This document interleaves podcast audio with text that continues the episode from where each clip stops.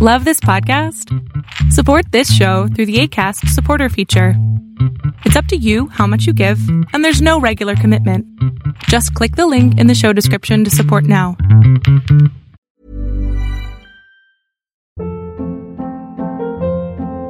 Hold up. What was that? Boring. No flavor. That was as bad as those leftovers you ate all week. Keke Palmer here, and it's time to say hello to something fresh and guilt-free. Hello Fresh. Jazz up dinner with pecan-crusted chicken or garlic butter shrimp scampi. Now that's music to my mouth. Hello Fresh. Let's get this dinner party started. Discover all the delicious possibilities at hellofresh.com.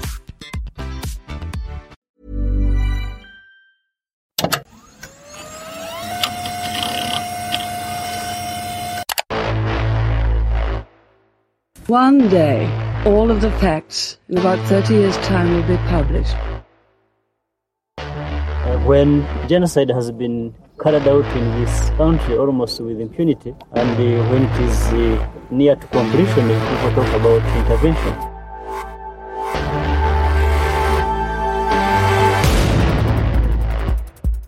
You don't get freedom peacefully. Freedom is never uh, safeguarded peacefully. Anyone who is depriving you of freedom isn't deserving of, an, of a peaceful approach.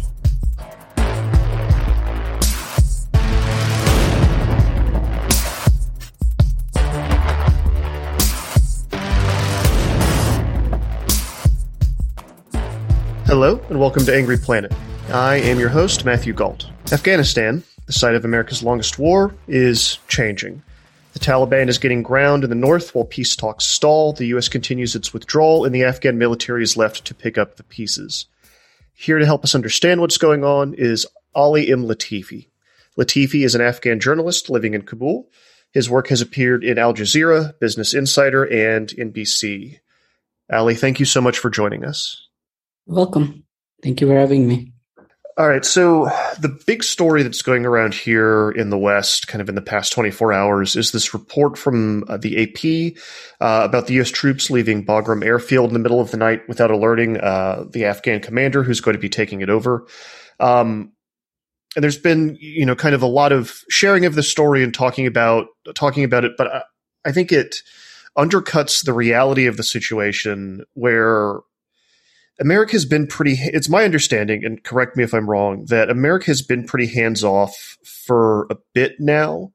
The, the media has kind of turned its attention to Afghanistan as this deadline of September 11th that Biden set uh, kind of creeps up.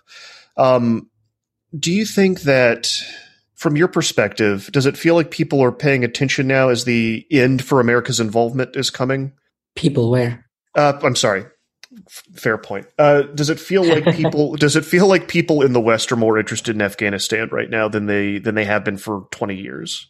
Um, I mean, I'm not there, so I don't know. I do think that the media definitely all of a sudden wants to cover it again, and you know, I've been getting all kinds of requests, um, and I've seen video and audio and text reports from journalists flying in and you know uh, creating all of these reports and uh, some of them you know asking for advice and asking for help um, so yes it does seem that the media industry is interested again.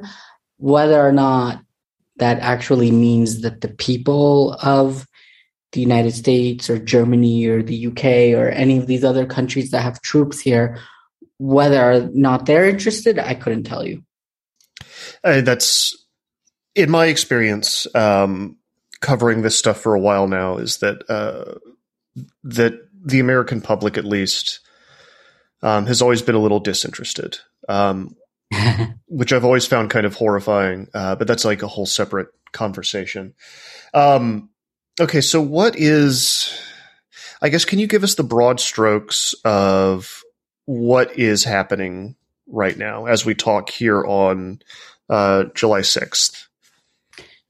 So, what is happening is that yesterday the Taliban put out a statement saying that within a month they hope to finally actually detail their plan for peace and that they hope that the government will do the same because I mean the Taliban have actually been in Doha since 2011 but it's only been a couple years that they have officially been engaging uh, first with the US now over the last year or so with uh, representatives of the Afghan government in Doha. Um, but those talks, other than creating an agreement between Washington and the Taliban, have yielded no results in terms of direct dialogue between uh, the Afghan Taliban and the Afghan people. Um, and so, or, or the Afghan government, who's meant to represent the people. Um, and so the hope is that they will finally actually lay out some kind of a plan or some kind of a list of what specifically they want uh, in terms of making a deal, what they expect their role to be, whether or not they expect society and and and the laws and things like that. These are all things that the government and the people have been asking for this entire time. You know, they've all been saying, "Tell us what you want." You know, tell us specifically what you want so that we know um, what can be discussed, right? Like where possible concessions have to be made on either side, what specific issues need to be discussed in more detail, because entire time the Taliban keeps saying we want an Islamic system in Afghanistan, but from the constitution to the judicial law to family law to education, everything in Afghanistan is based on Islam. Um, and so the question all along has been tell us specifically what you think. Like, is there a specific amendment in the Constitution? Is there a specific law? Is there a specific thing that we're teaching in schools that you are saying is un Islamic? Um, so that we can address that directly. And at the same time, what's been going on is that in the last month or so, this sort of cat and mouse game between the government and the Taliban of taking districts and losing districts has ramped up. So for years, this has been happening where districts will fall to the Taliban and then maybe weeks, months, sometimes even years later, the government will recapture it. But now we're at a point where it's all happening in a matter of days. You know, one day you'll hear that this district has fallen to the Taliban and then a couple two three four five days later you'll get the report that the government took it back but what happens what's happening now is that it's just intensified. Every day you you see two three four five six seven districts are falling and changing hands to one side or the other. It's it's an overdrive at this point. And at the same time again in the last few weeks the government has made an official policy of basically expanding these public uprising forces, which have existed in different capacities um, around the country for years now, some very organic, some much more deliberate.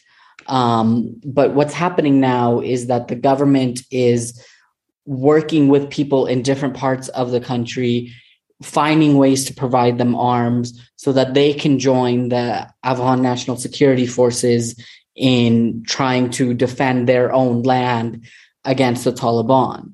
Um, and so there are a lot of people that are proponents of this, saying, you know, it's very important. It, it boosts the morale of the security forces, and it shows that the people, you know, they they they they are willing to to to sacrifice and to put up a fight to save their own land, their own territory, and to fight for their people, or and that it's a way of localizing security. Um, and then there are some people that are afraid, um, at least in part, saying that when you start to arm thousands of people across the country, um, how can you rein that in when you need to? Can you be certain that that won't turn into some sort of a civil war? That that won't turn into infighting once this war comes to an end in, in whatever way it will. Um, and there are also people questioning like if these weapons were available all along, why weren't they begin, being given to uh, the security forces. But at this point, the government sees this as a positive policy because it's showing the Taliban that the people are willing to stand up against you. And it's also showing their security forces which have had you know a lot of difficulties over the last 20 years um, that the people are behind you. Um, so it that that's really like where things stand at the moment. There was there's a lot of stuff I want to kind of dive into there. But one of the, one of the things is that this idea that um, that the Taliban has not made clear what it wants, uh, mm-hmm. other than an Islamic society and state. Um, right. From what do is there any sense of from people like that they kind of know what that would look like, or they know what life under the no. Taliban would be? No. The, the, the only thing they know is what existed in 19, from 1996 until 2001. And I mean, no one I've spoken to over the years wants that. Um, and so that that's the fear, and that's the question: is when you say that, are you saying that we would be back to 1996, where women, except for doctors, can't work, where a woman can't go out of the house without a male companion, where men have to have beards of a certain length and have to wear certain kinds of clothes? And you know if you're caught outside during prayer time you know you could be beaten or where you know film and music and radio and and, and the internet all of these things are banned um where you know all so many aspects of your daily life are being watched and restricted. Um you know so so people are wondering they're they're saying are you trying to go back to that? Because we won't accept that this time you know? At that time it was very different. The country was just coming out of a civil war people were fed up with with with warlordism and and literally rockets raining all over kabul and you know reports of abuse from different armed groups and things like that. Um so there was enough people that were willing at least in theory to put up with with with the they a lot of people didn't think that the, the way the Taliban sort of sold it is like you know things are really bad right now we just need to be restrictive for a while and then we'll open things back up. But in the 5 years that they ruled nothing opened up. And and people grew more and more frustrated and angry and upset at just how you know restricted and and the stranglehold that the Taliban had um, on their lives. And and then when you add the violence and and the killings and everything else that came along with it um, that's that that's the thing that that that that's also part of why the government certainly but also 100% the people want something like a list right to to to make it clear whether or not they are thinking of going back to 1996 or if they have changed their thinking in any way whatsoever it sounds as if then they are just stalling for time while they take territory. Do you think that's accurate? Yeah, yeah, yeah, exactly. I mean, if you look at it, the problem has been that over the last year, year and a half, both sides have been stalling for time because you know the government was waiting both sides were waiting to see who would win the US election and what that would mean for both of their individual sides um, and then obviously with the Taliban's current tactic, it's really about um, implanting fear in people's minds. You know, because if you're constantly hearing reports of districts falling, including districts that are very close to Kabul, you know, it it, it creates this image that they could come, you know, storming into in, into the capital city at any moment or if not Kabul, then in, in Herat or in Kandahar or in Jalalabad or in Mazar and one of the other big cities. Um, and so, you know, it, it's working on that level. And it's also working on the level, like I said, like everything is in overdrive, right? Like multiple districts are in battle at the same time. They're in play and being uh, handed off between the two sides within the matter of days. And so, you know, what that does is not only steers fear, instills fear in the population, but it also, I'm assuming, is a ploy to try and stretch the national security forces thin, right? Because if you start fires everywhere, and you only have a finite amount of military and police to address it, um, you know that that that that that obviously creates uh, a major impediment, and and it can be used as a way to highlight, you know, what they want to make seem like an ineffective security force. Do you make a distinction between a civil war and the fighting with the Taliban?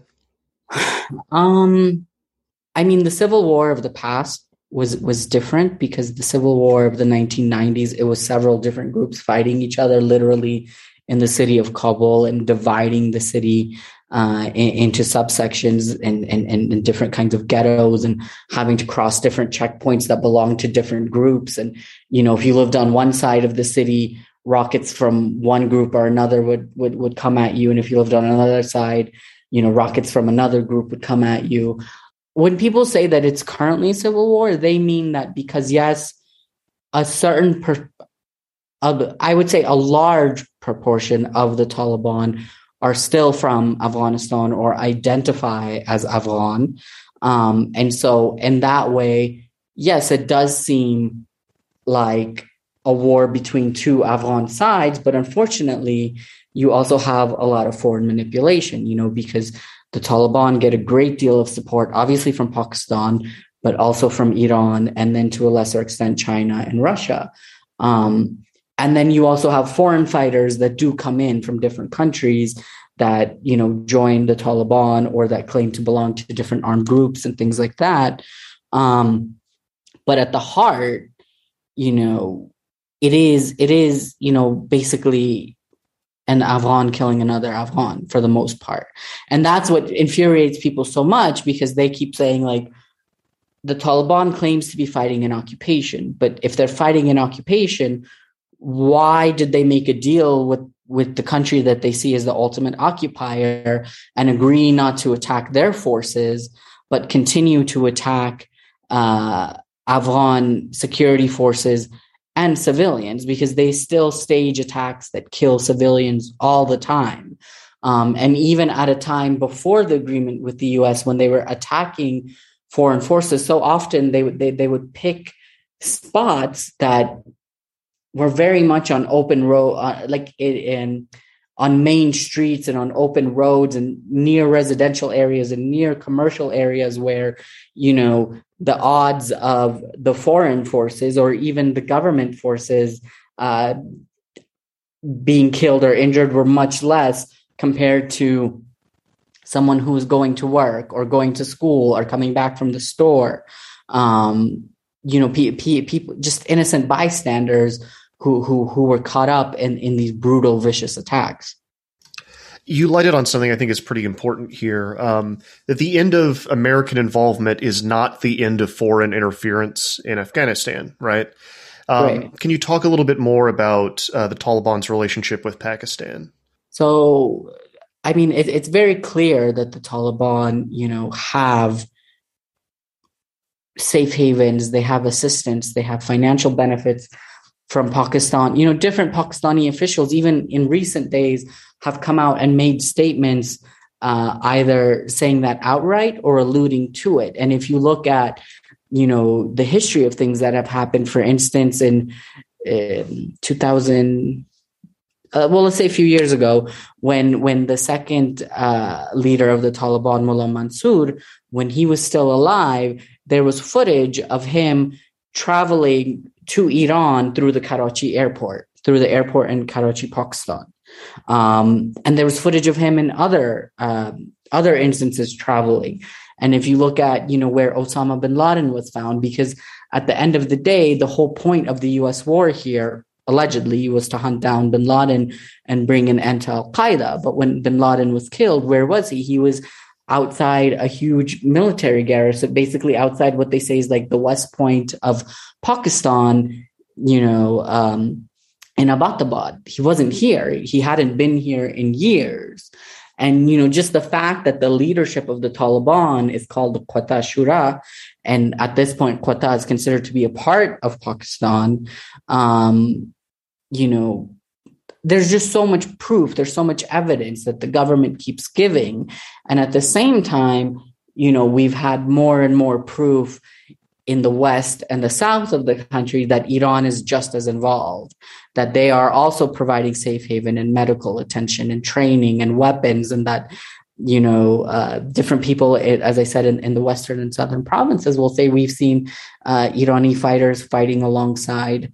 Um, the Taliban, or at least standing beside them, if not necessarily like shooting the actual guns. Um, and so, and this is this is what more than a civil war. If you if you look at the, the, the way the government refers to it, they keep saying it's an imposed war, because what they're saying is that the actual war lies beyond Afghanistan. You know, the people making these, te- uh, aiding and abetting these terrorists are in these two other countries. And yet, you know, no real pressure is being put on either one. What about um, China and India? China, you know, there have been reports that uh, they have that they that they have armed or supported the Taliban, but those are not as substantiated, or if they are, it, it's not as how do I put it? It's it's not seen as um, as impactful as the other two countries. In terms of India, you know, because India has been such a long time ally of Afghanistan, and you know they they they keep talking about the friendship between the two nations. This this is part of what you know some people fear is that because Pakistan and India have this rivalry ever since the partition, um, that the closer Afghanistan gets to India and the more we keep referring to them as a friend, um, the more that Pakistan will retaliate with the uh, Taliban forces. So, does the Taliban have any kind of popular support at all? I know that uh, I know that Afghanistan is a, is a large, complicated place. It's it's very complicated, right? Like the thing is, is like, um, how do I put it? One is like when when part of it is that you know if people say they support them, you can never know a hundred percent if it's truly how they feel or they feel under pressure, especially obviously if they live in Taliban controlled areas, um, to say such a thing. And then the other thing is, is that it's seen as the alternative to a corrupt government because the main problem with the government of Afghanistan over the last 20 years has been this endemic, massive, massive amounts of uh, corruption and how that corruption has affected the people. Um, you know, in the sense that they aren't given, I mean, we live in Kabul in 2021 and we still don't have 24 hour electricity most of the days. You know, like in winter, you know, you know that for hours and hours at a time, if not days at a time, you won't have electricity. And now this year, even during the summer, this is happening. Or like when when it rains, you know, the streets of Kabul literally flood over. It, it, it's basically like last year when it started to rain, they started making memes of uh, the current Kabul mayor, you know, and reenacting scenes from the Titanic. Um, all of this is is proof of corruption, right? To to to the average person, it, it's uh, um, a symptom of the corruption, or it's or it's an indication of the corruption. Um, and then you know, the farther out you get from the big bigger cities, the less access you have to paved roads, to proper schools, to proper hospitals, to um, electricity, to clean water, to um, any number of basic basic services. Um, and a lot of the blame for the lack of those things, because at the end of the day, the fact that billions and billions and billions of dollars came here, and yet, as I said, like the streets, forget, you know, the district, the streets of Kabul still flood over when it rains, to the average person is very clear evidence that corruption has been all around them all along. So, is there any kind of then? Uh, uh, you know, I'll ask the question the other way: Is there any kind of popular support for the central government, or is it kind of this is the government we have? Exactly. I think for a lot of people, especially at this point, it's become this is the government that we have, and I think a lot of times when you meet with like these public uprising forces and things like that, when they say they want to protect the republic, what they mean is the idea of a republic, the idea of a democracy, not necessarily this exact government and this exact leadership structure, but just that a democracy is better than Talibanism. Um, but a lot of people feel as if they're sort of stuck between a corrupt government and a brutal Taliban. And I want to talk about the specifics of that brutality here just a little bit to kind of make this clear, because I think this is something that's underreported here, or at least maybe people in America, again, as we were talking about earlier, kind of don't pay attention to. Um, who are the Hazaras and what has been going on with them? So the Hazaras are an ethnic minority. Um, the the vast majority of them are of the Shia sect, and over the last um, five years, the forces claiming to be part of the so-called Islamic State have targeted that targeted them repeatedly, attacked them repeatedly. Um, you know, there, there's one neighborhood in the west of Kabul that is almost all uh, Hazara, and uh, if when you travel there, you see it's basically like just two lanes, one lane in either direction, and then all of these side streets that go on for kilometers. Half of them aren't paved, some of them are, and it's this when when when this specific neighborhood Dasht-e-Barchi comes under attack because it's so densely populated. They say there's up to a million people there because it's so densely populated and because it's so like the layout is so constricted. The damage is so much worse, and you know everything from a girls' school to um, like a, a, a, test prep center for, for, for the for the high school exit for the college entrance exam for to a wrestling gym to um, mosques to uh, a, a, a, a, place where you get your vote your your um, national ID all of these kinds of places have come under attack in that neighborhood uh, over the last five years mostly did you say mostly by islamic state factions? Uh-huh. that's a that's another thing i think i want to make clear to the audience is that this is not just what are the other i guess what are the other factional pieces that are are at work in afghanistan?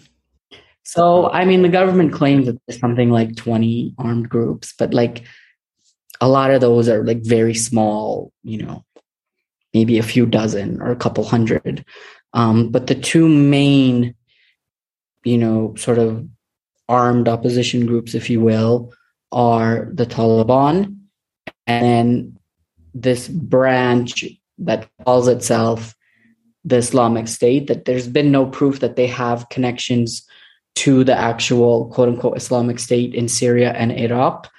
But they are separate from the Taliban and they do fight the Taliban. And the two groups actually despite like if, if, if you go in the areas where where the so-called islamic state used to rule um you know people will say that it's very clear that the two groups hate each other that they try and kick one another out of each other's territories and that you know um when when when these groups first started to appear around 2014 15 um and all the way up until like 2017 18 i was going they were mainly in the eastern provinces. So I was going to the east a lot and talking to the people there, and they were saying like these people that claim to be these so-called Daesh forces, you know, they were like they they were saying things like they don't look like us, they don't speak like us, they deal in US dollars, they're incredibly brutal.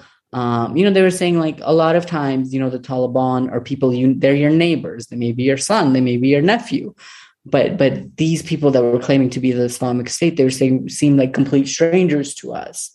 Um, and so as soon as they sort of outed themselves as claiming to be Daesh, a lot of people in these districts that they were taking over were trying to escape, were trying to come to Jalalabad, the capital of Nangarhar province, or if they could come to Kabul, come to Kabul. Um, so it is it is a distinct group, but the problem is is that there's very little known about its structure, its leadership, and unlike like the Taliban, at the very least claims that they're fighting a foreign occupation. but these so-called Islamic State fighters, they don't necessarily have uh, some kind of a quote unquote clear goal in mind. They just want to wreak havoc. Um, and one of their constant targets is the Shia population of Afghanistan, which is common with, uh, you know, the other uh, Islam, so-called Islamic State in, in Iraq and Syria. All right, Angry Planet listeners, we are going to pause there for a break. We're on with Ali and Latifi. We'll be right back after this. Life is full of awesome what ifs, and some not so much, like unexpected medical costs. That's why United Healthcare provides Health Protector Guard fixed indemnity insurance plans to supplement your primary plan and help manage out of pocket costs. Learn more at uh1.com. Hold up. What was that? Boring. No flavor. That was as bad as those leftovers you ate all week. Keke Palmer here, and it's time to say hello to something fresh and guilt-free. Hello Fresh. Jazz up dinner with pecan-crusted chicken or garlic butter shrimp scampi. Now that's music to my mouth. Hello Fresh. Let's get this dinner party started. Discover all the delicious possibilities at hellofresh.com.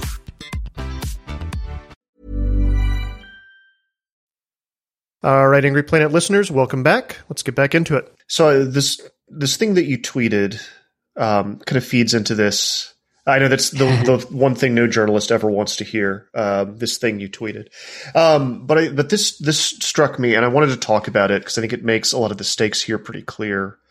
Um, over the last week, I've heard men in Kabul, Parwan, and Logar keep saying we're doing this for women's rights and yet there isn't a single woman in sight when they make these pronouncements.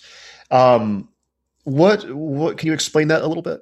What I mean is that, I mean, it's just that, right? It's that obviously in certain places, you know, like for instance in Parwan in, in the Ghorband Valley where I was, they like the people had already fled for the most part.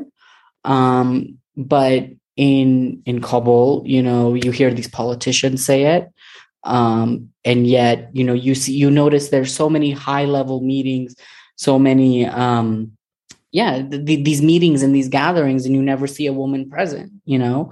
Even though they are famous women politicians um, and very influential women politicians but you know there so often you will see like you know president ghani former president karzai and so on and so forth all sat down to discuss peace and yet there's not a single woman in the picture.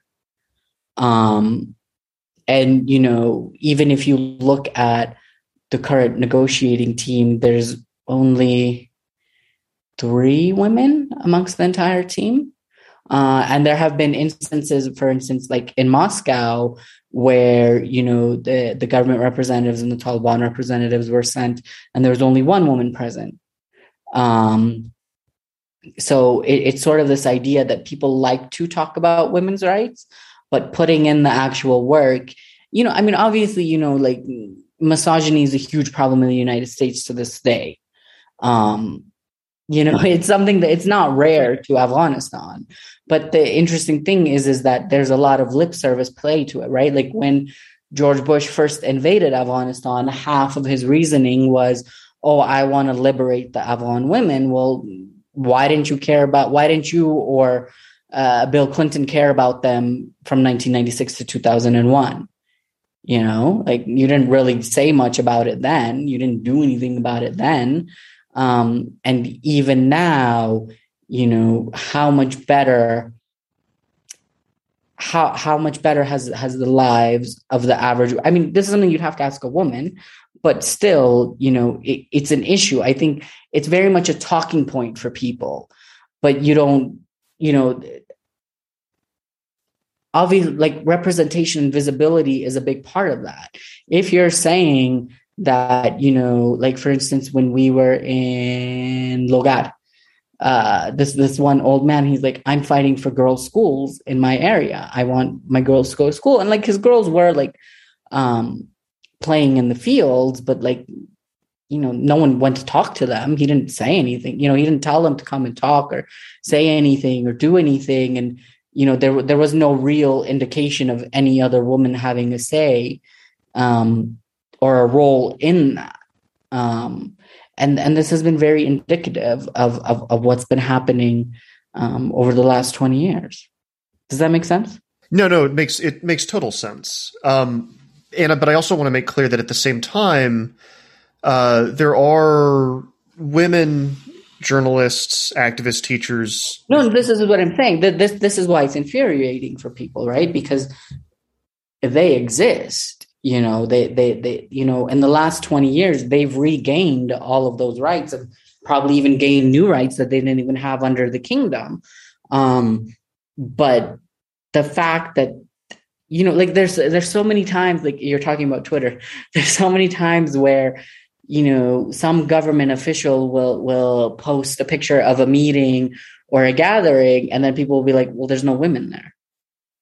You know like that still happens. Um even though as i said and as you said there are so many accomplished unbelievable incredible intelligent expressive brave women in the media and in politics and in civil society and in arts and all of these other um, avenues. Uh, but you know, does the representation match up with that? Well, and also they are specific targets of violence and assassination, right?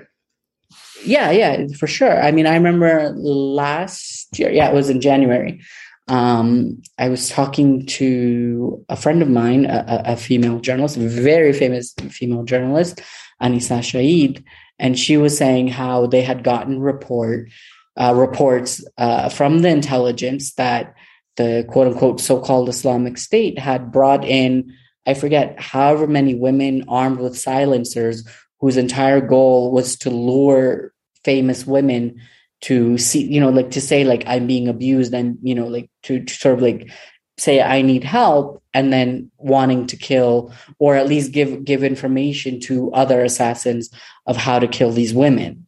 Um you know i was working on a story uh, a couple months ago about uh, how like small and medium business is still continuing in kabul even though you know there's so much uncertainty at the moment and one of them w- was a young woman, also a friend of mine, who owns a beauty salon. And she was saying that around that time, there were these women that came in in black abayas and uh, would ask all these questions. Be Like, so who owns this place? What is she like? What does she look like? When does she come in? What are your clients like? How many of them are from the government?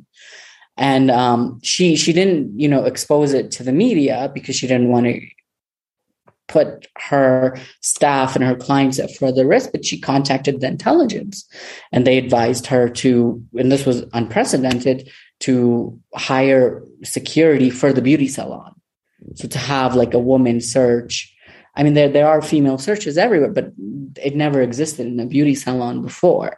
Um, and we've seen, you know, female media workers, female judges. I mean, I interviewed the family of one uh, of the female Supreme Court judges who was killed in January. Um, and it, I mean, it was just devastating. Um, and again, you know, these attacks go unclaimed. You know, the Taliban say they don't do it. And there's the government says that they believe that Taliban are behind it, but the Taliban says no. So it becomes, you know, he said he said kind of a thing and there's never really if there is an investigation it's never really made public so you don't know you know what information the government really has about who ends up being responsible for these things. It gets a lot of media attention but in terms of follow up it's it's it's very rare.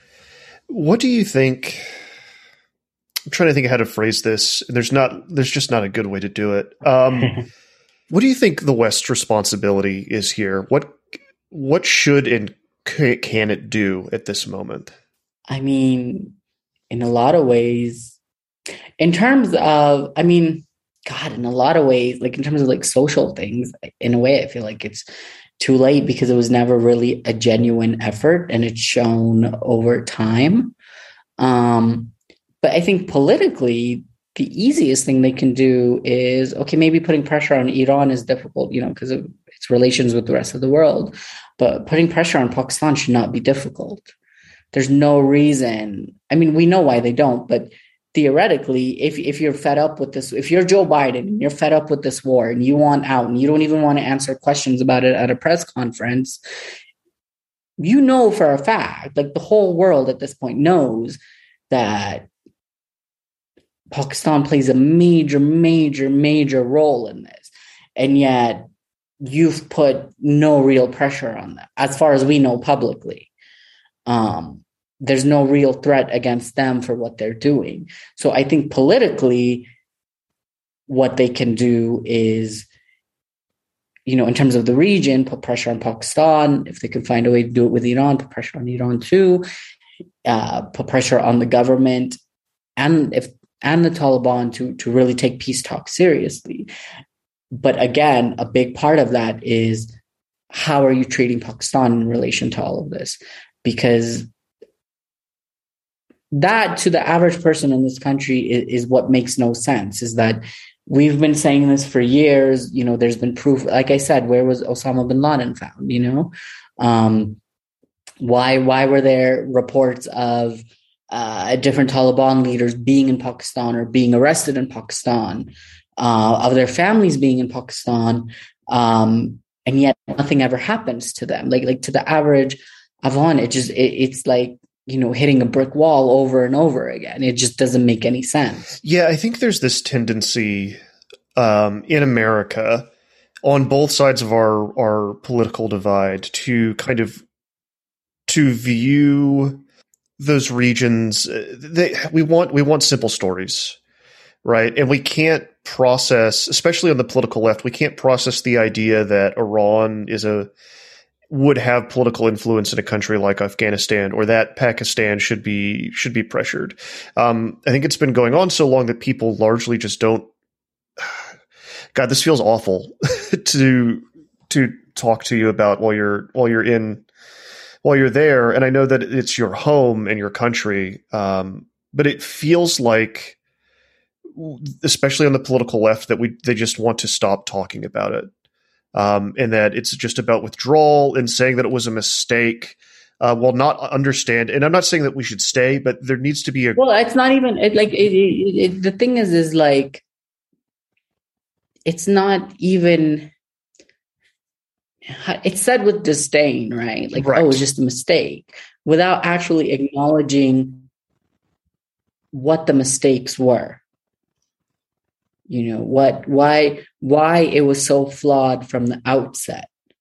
Um that i think is what's so uh sort of enraging and infuriating to people is that this country is now just being dismissed.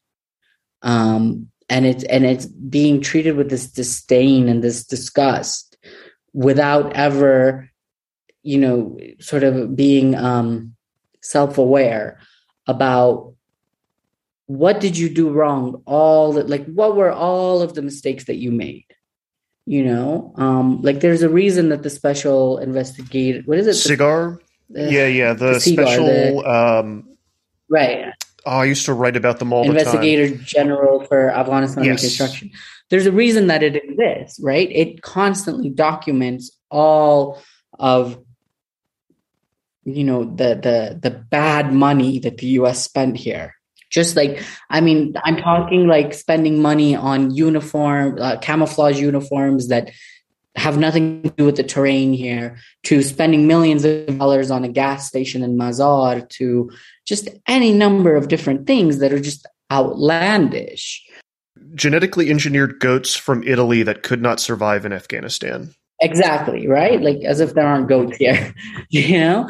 Um, all of these things. And, you know, I mean, obviously, no one wants to admit when they lose a war, but just the fact that it, like, for instance, I'll tell you this. Like, so in the last, you know, since April, I've been asked to be on these podcasts and these radios and these, you know, TV stations and everything.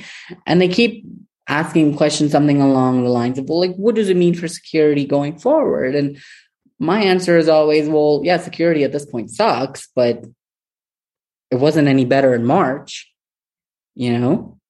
Um, all of these things were happening, you know, before Biden's announcement. You know, things were not good in this country before Biden's. It's not as if, you know, someone switched a light and things just went to hell. Um, they've gotten worse for sure, but they were also really bad. I mean, like for instance, we we were talking about the attacks on the.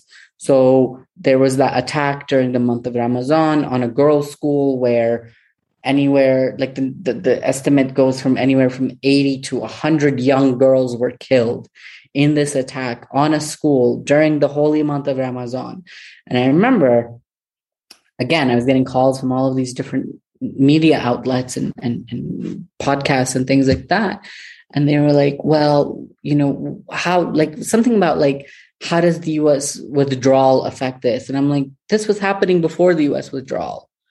You know, there were no US soldiers guarding girls' schools in Kabul. Um, you know, this is not something that just started in May. Um, and I think we have to be very honest about these things because how we got here is just as important as we won't know where we're going until we get there, unfortunately. You know, like there's no way to tell what's going to happen a day from now, much two days from now, much less two months from now. But we do know what happened over the last 20 years. And I think we have to start being honest about that and how those 20 years led us to this moment right now. And it does feel like in America, people would rather just forget. You know, the the uh, something I've been that's been striking about, and you know, I've done it too in my intro, but the the coverage is very American centric, right? America cares right now because America is leaving. Well, exactly, and and and so many, you know, again, so many times when I've written for different media outlets they've tr- i mean like for instance when there was an attack where foreigners would, were killed the lead would be even even if even if the if the number of uh, afghans killed was larger the lead would be the foreigners. The headline would be the foreigners you know? Um or uh they would they would they would say like oh I, I okay one outlet said to me like oh well you know you want to write about like afghan soldiers and you know all the troubles they're facing. Well you can't really do that without talking about us soldiers or, or, or british soldiers somehow too to make it interesting to a us or a uk audience. Um and you know i've heard things like that my entire career. Um so and that that's really what's missing is sort of like this this this fact that you know this is a country full of human beings you know who okay maybe they're not white maybe they're not western but they are people. Um they are suffering. Um and you know not everything or for instance i've had you know people try and insert their opinions into my reporting. You know like even when you try and be balanced and, and, and sort of ethical you will see um, editors in boston or new york or london or wherever uh, trying to add in their opinion as, as, as fact because they can. What can you give me an example of that happening without getting yourself in trouble? Um there's lots of examples. I mean, like, um, that I mean, the one that I will never ever forget is I was freelancing for this US outlet. It's not even a big outlet for this US outlet during the 2014 presidential election, which was one of those elections that was marred with accusations of corruption and fraud. And John Kerry came, if you if you remember, uh, he came to negotiate some kind of a settlement between the two candidates. And I remember I was in Bamyan province at the time, which is in the center of the country, which is where the Buddhas were destroyed by the Taliban. That's what it's famous for. And it's also within Afghanistan, it's famous for having really shoddy electricity. Um, so I submitted this report. They asked me to write about John Kerry's visit. So I wrote about it just very plainly as a news story. And um, you have to remember i'm in a province where the electricity no matter who you are where you are goes out at like 11 o'clock midnight you know um, and so because they're in the us the time difference that's when they send me their edits and i remember they added I think it was three points to, to this. One was they added the statement. Um, and this is a thing that was just I could not believe that they they added this. They were like the their literal words were was there fraud in this election as there has been every previous election? Undoubtedly.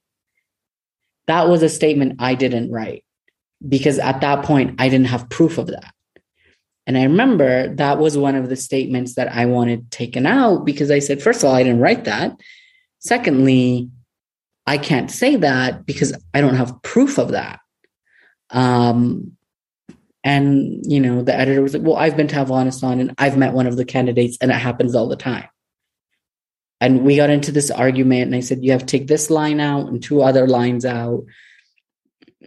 And then he wouldn't take it out, so I said, "Then take my name off of it."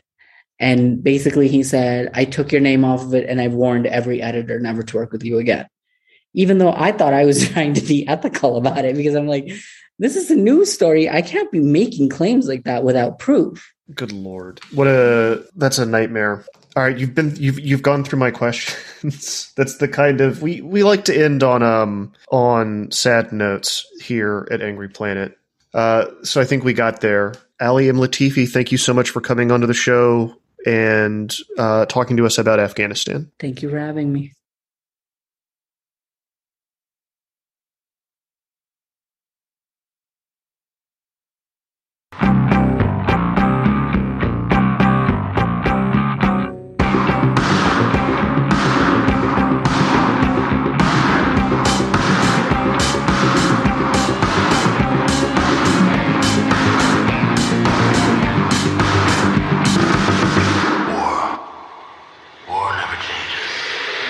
That's all for this week, Angry Planet listeners. Angry Planet is me, Matthew Gault, Kevin Knodell, and Jason Fields. It's created by myself and Jason Fields. If you like the show and you want to hear commercial free versions of it and get two bonus episodes every month, go to angryplanet.substack.com or angryplanetpod.com. Nine bucks gets you commercial free episodes and two bonus shows. We will be back next week with another conversation about conflict on an angry planet. Stay safe until then. Ever catch yourself eating the same flavorless dinner three days in a row? Dreaming of something better? Well, HelloFresh is your guilt free dream come true, baby. It's me, Keke Palmer. Let's wake up those taste buds with hot, juicy pecan crusted chicken or garlic butter shrimp scampi. Mm. Hello Fresh. Stop dreaming of all the delicious possibilities and dig in at HelloFresh.com. Let's get this dinner party started.